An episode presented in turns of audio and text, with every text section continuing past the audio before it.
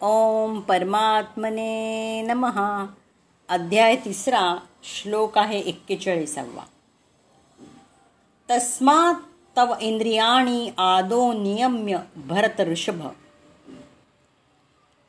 पापनम प्रजही ही ANM ज्ञान विज्ञान नाशनम म्हणून हे भरत ऋषभ अर्जुन इंद्रियाचं नियमन करून पापाच्या या महान प्रतीकाचा म्हणजे काम प्रारंभीच निग्रह कर आणि आत्मसाक्षात्काराच्या ज्ञानाचा विनाश करणाऱ्या या कामाचा तू वध कर.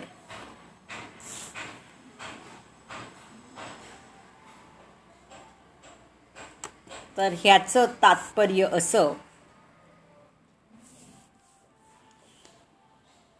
भगवंतांनी अर्जुनाला प्रथमपासूनच इंद्रिय संयमन करण्याचा सल्ला दिला ज्यामुळे तो महान पापमय शत्रूचा कामाचा निग्रह करू शकेल.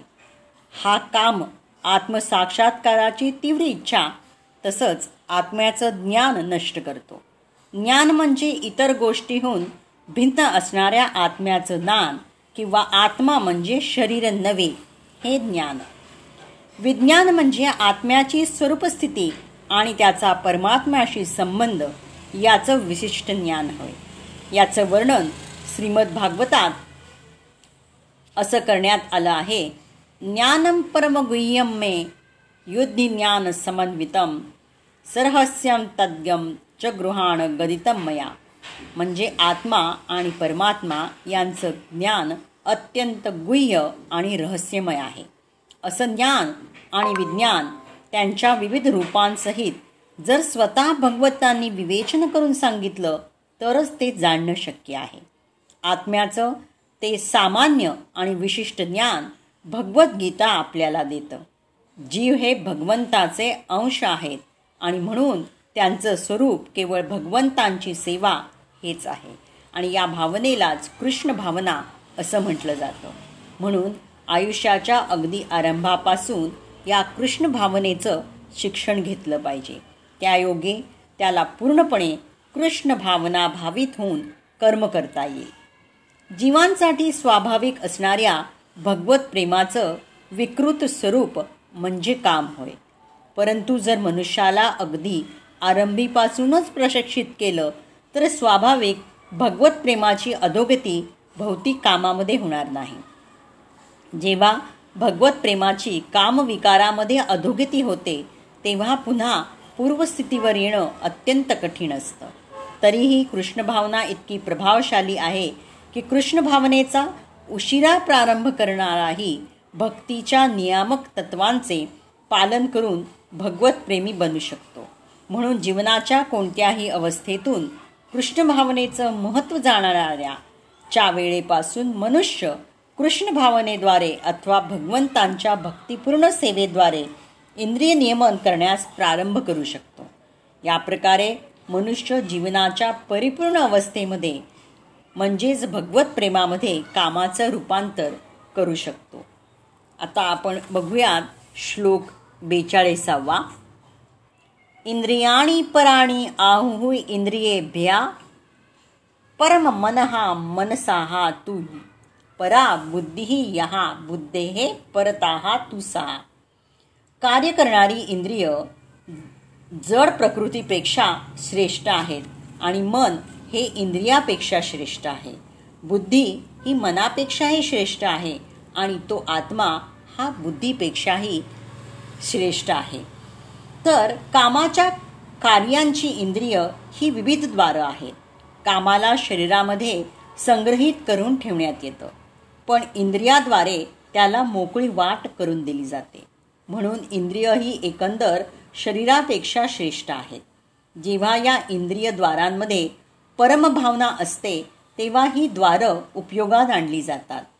कृष्ण भावनेमध्ये आत्मा भगवंताशी प्रत्यक्ष संबंध प्रस्तावित करतो.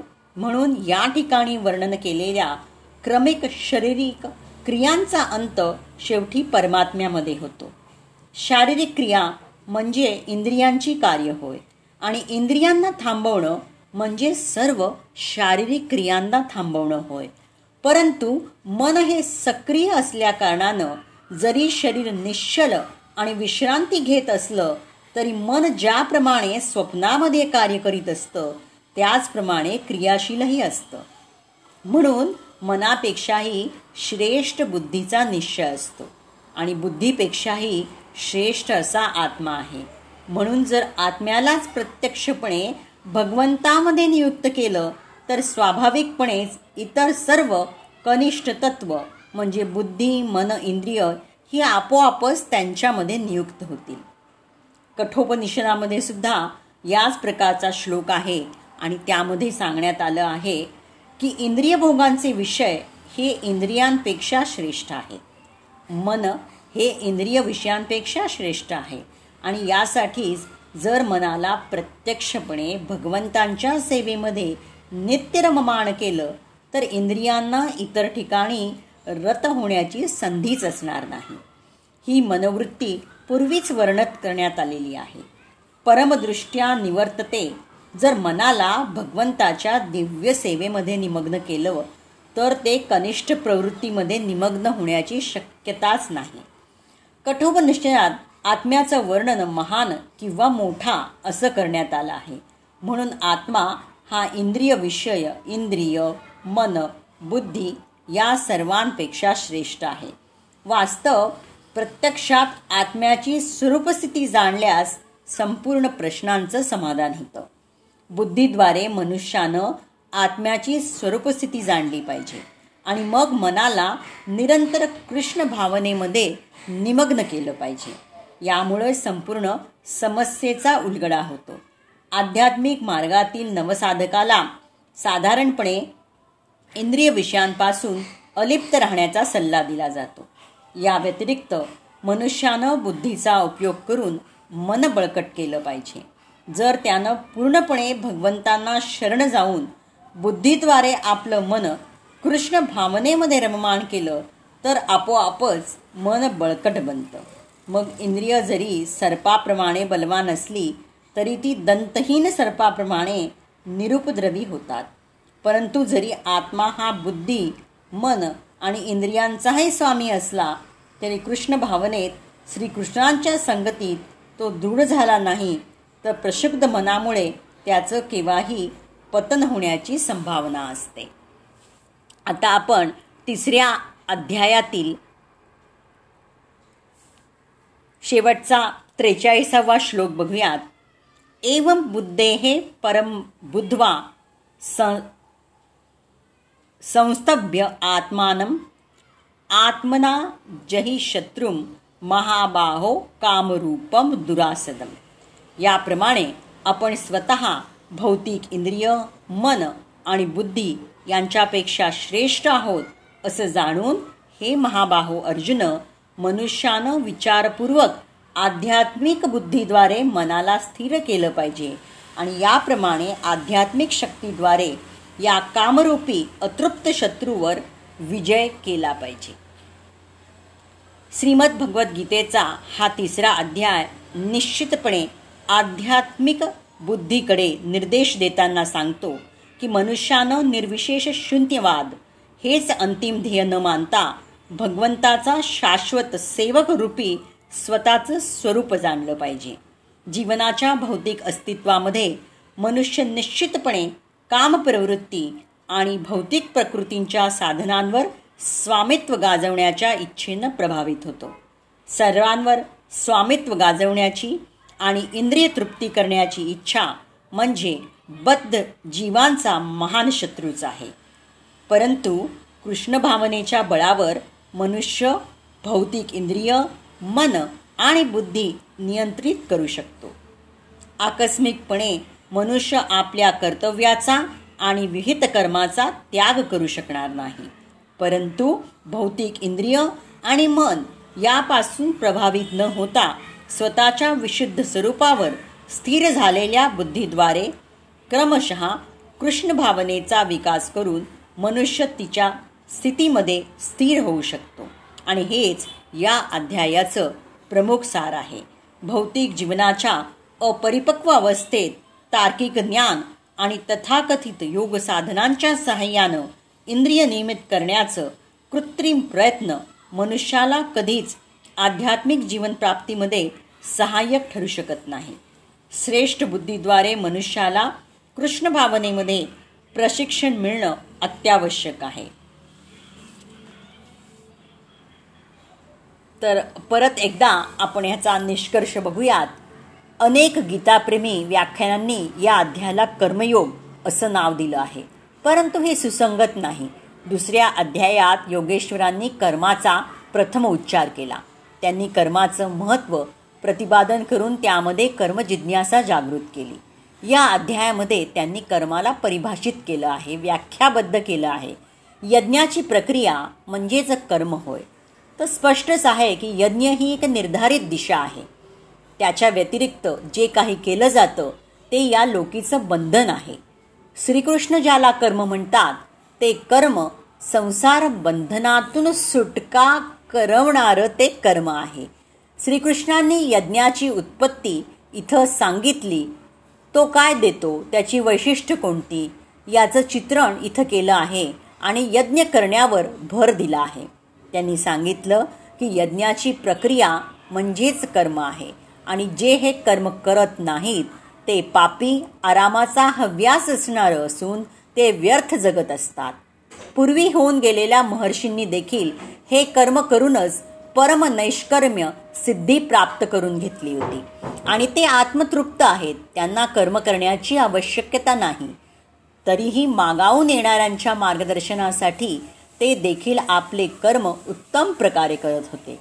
त्या महापुरुषांबरोबर श्रीकृष्णानं आपली तुलना केली आणि म्हटलं की खरं म्हणजे मलाही आता कर्म करण्याची काही आवश्यकता नाही. परंतु मागून येणाऱ्या लोकांच्या हितासाठीच मी कर्म करत आहे. आणि इथं श्रीकृष्णांनी आपला स्पष्ट परिचय देऊन सांगितलं की ते देखील एक योगी होते. त्यांनी कर्मामध्ये प्रवृत्त झालेल्या साधकांनी विचलित होऊ नये मन चंचल ठेवू नये असं सांगितलं. कारण कर्म करूनच साधकाला परमोच्च स्थिती प्राप्त करावायची आहे. जर त्यांनी नियतकर्म केलं नाही तर ते नष्ट होतील आणि या कर्मासाठी ध्यानस्थ होऊन त्यांना युद्ध करावयाचं आहे.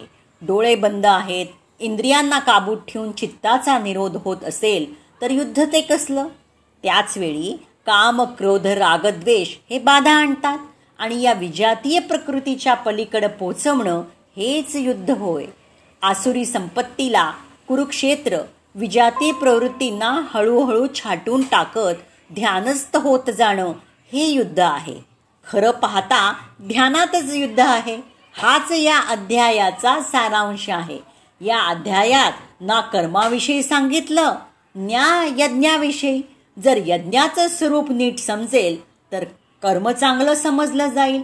अजूनपर्यंत त्यांनी कर्म म्हणजे काय हे समजावलेच नाही. या अध्यायात फक्त स्थितपज्ञ महापुरुषाच्या प्रशिक्षणात्मक पैलूंवर भर दिला आहे. हा तर गुरुजनांसाठी निर्देश आहे. आणि त्यांनी कर्म केलं नाही तरी त्यांचं काहीही नुकसान होणार नाही किंवा कर्म केल्यानं त्यांना काही लाभही नाही असंही नाही. परंतु ज्या साधकांना परमगती प्राप्त करावयाची आहे त्यांच्यासाठी खास काही सांगितलंच नाही तर मग हा कर्मयोग कसा? कर्माचं स्वरूप पण स्पष्ट नाही. की जे नीट करता येईल कारण की यज्ञाची प्रक्रियाच ही कर्म आहे. आत्तापर्यंत तर त्यांनी एवढंच सांगितलं. यज्ञाविषयी तर काहीच सांगितलं नाही. मग कर्माचं स्वरूप कुठं स्पष्ट झालं? मात्र गीतेमधील युद्धाचं यथार्थ चित्रण इथेच वाचायला मिळतं. संपूर्ण गीतेवर जर नजर फिरवली तर दुसऱ्या अध्यायात सांगितलं की शरीर नाशवंत आहे म्हणून तू युद्ध कर. गीतेमध्ये युद्धाचं हेच एक ठोस कारण सांगितलं आहे. पुढे ज्ञानयोगाच्या संदर्भात क्षत्रियासाठी युद्ध हेच कल्याणाचं एकमात्र साधन दाखवले आहे. आणि पुढे सांगितलं की बुद्धी ही तुझ्यासाठी ज्ञानयोगाच्या विषयात सांगितली होती. तर ती कोणती बुद्धी? तर युद्धातील हार किंवा जीत या दोन्हीमध्ये साधकाला लाभच मिळणार आहे असं समजून तू युद्ध कर. नंतर चौथ्या अध्यायात सांगितलं की योगामध्ये मग्न राहून हृदयात असलेल्या आपल्या संशयाला ज्ञानरूपी तलवारीने तू कापून टाक. आणि ही तलवार योगस्थितीत आहे. मग अध्याय पाच ते दहापर्यंत युद्धाची चर्चा सुद्धा केली नाही. अकराव्या अध्यायात केवळ एवढंच सांगितलं की हे शत्रू माझ्याकडून पूर्वीच मारले गेले आहेत. तू फक्त निमित्त मात्र होऊन उभा राहा यश प्राप्त कर ते तुझ्याशिवाय मारले गेले आहेत. प्रेरक सर्व करून घेईल सध्या तू ह्या मेलेल्यांनाच मार. पंधराव्या अध्यायात हा संसार मूळ असणाऱ्या पिंपळाच्या वृक्षासारखा आहे असं सांगितलं. असंगत रूपी शस्त्रानं कापून त्या परमपदाला शोधण्याचा निर्देश श्रीकृष्णांनी दिला. पुढील अध्यायात युद्धाचा उल्लेख नाही. हो सोळाव्या अध्यायात असुरांचं मात्र चित्रण आहे जे नरकाला नेणारं आहे. तिसऱ्या अध्यायात युद्धाचं संपूर्ण चित्रण आहे. श्लोक तीस ते त्रेचाळीसपर्यंत युद्धाचं स्वरूप त्याची अनिवार्यता युद्ध न करणाऱ्यांचा विनाश युद्धात मारले जाणाऱ्या शत्रूंची नावं त्यांना मारण्यासाठी आपल्या शक्तीला आवाहन आणि त्यांना कापून फेकण्यावर भर दिला आहे. आणि या अध्यायात शत्रू व शत्रूंचं आंतरिक स्वरूप असं स्पष्ट केलं आहे. आणि त्यांच्या विनाशासाठी प्रेरणा दिली आहे. म्हणून ओम तत्सत्ती श्रीमद्भगवद्गीता सुपनिषत्सु ब्रह्मविद्यायां योगशास्त्रे श्रीकृष्णार्जुनसंवादे शत्रुविनाशप्रेरणा नाम तृतीयोध्याया याप्रमाणे श्रीमद्भगवद्गीतारूपी उपनिषदातील ब्रह्मविद्या अंतर्गत योगशास्त्रातील श्रीकृष्ण आणि अर्जुन यांच्या संवादातील शत्रुविनाश प्रेरणा उर्फ कर्मयोग नावाचा तिसरा अध्याय आज इथंच आपण संपवत आहे. आजचं निरूपण थोडंसं जास्त झालं कारण अध्यायी संपला आणि अध्यायाचं आपण परत एक सारांश उपनि निरूपण केलं. तर उद्या आपण पुढचा अध्याय बघूयात. अध्याय चौथा हरिओम तत्सत.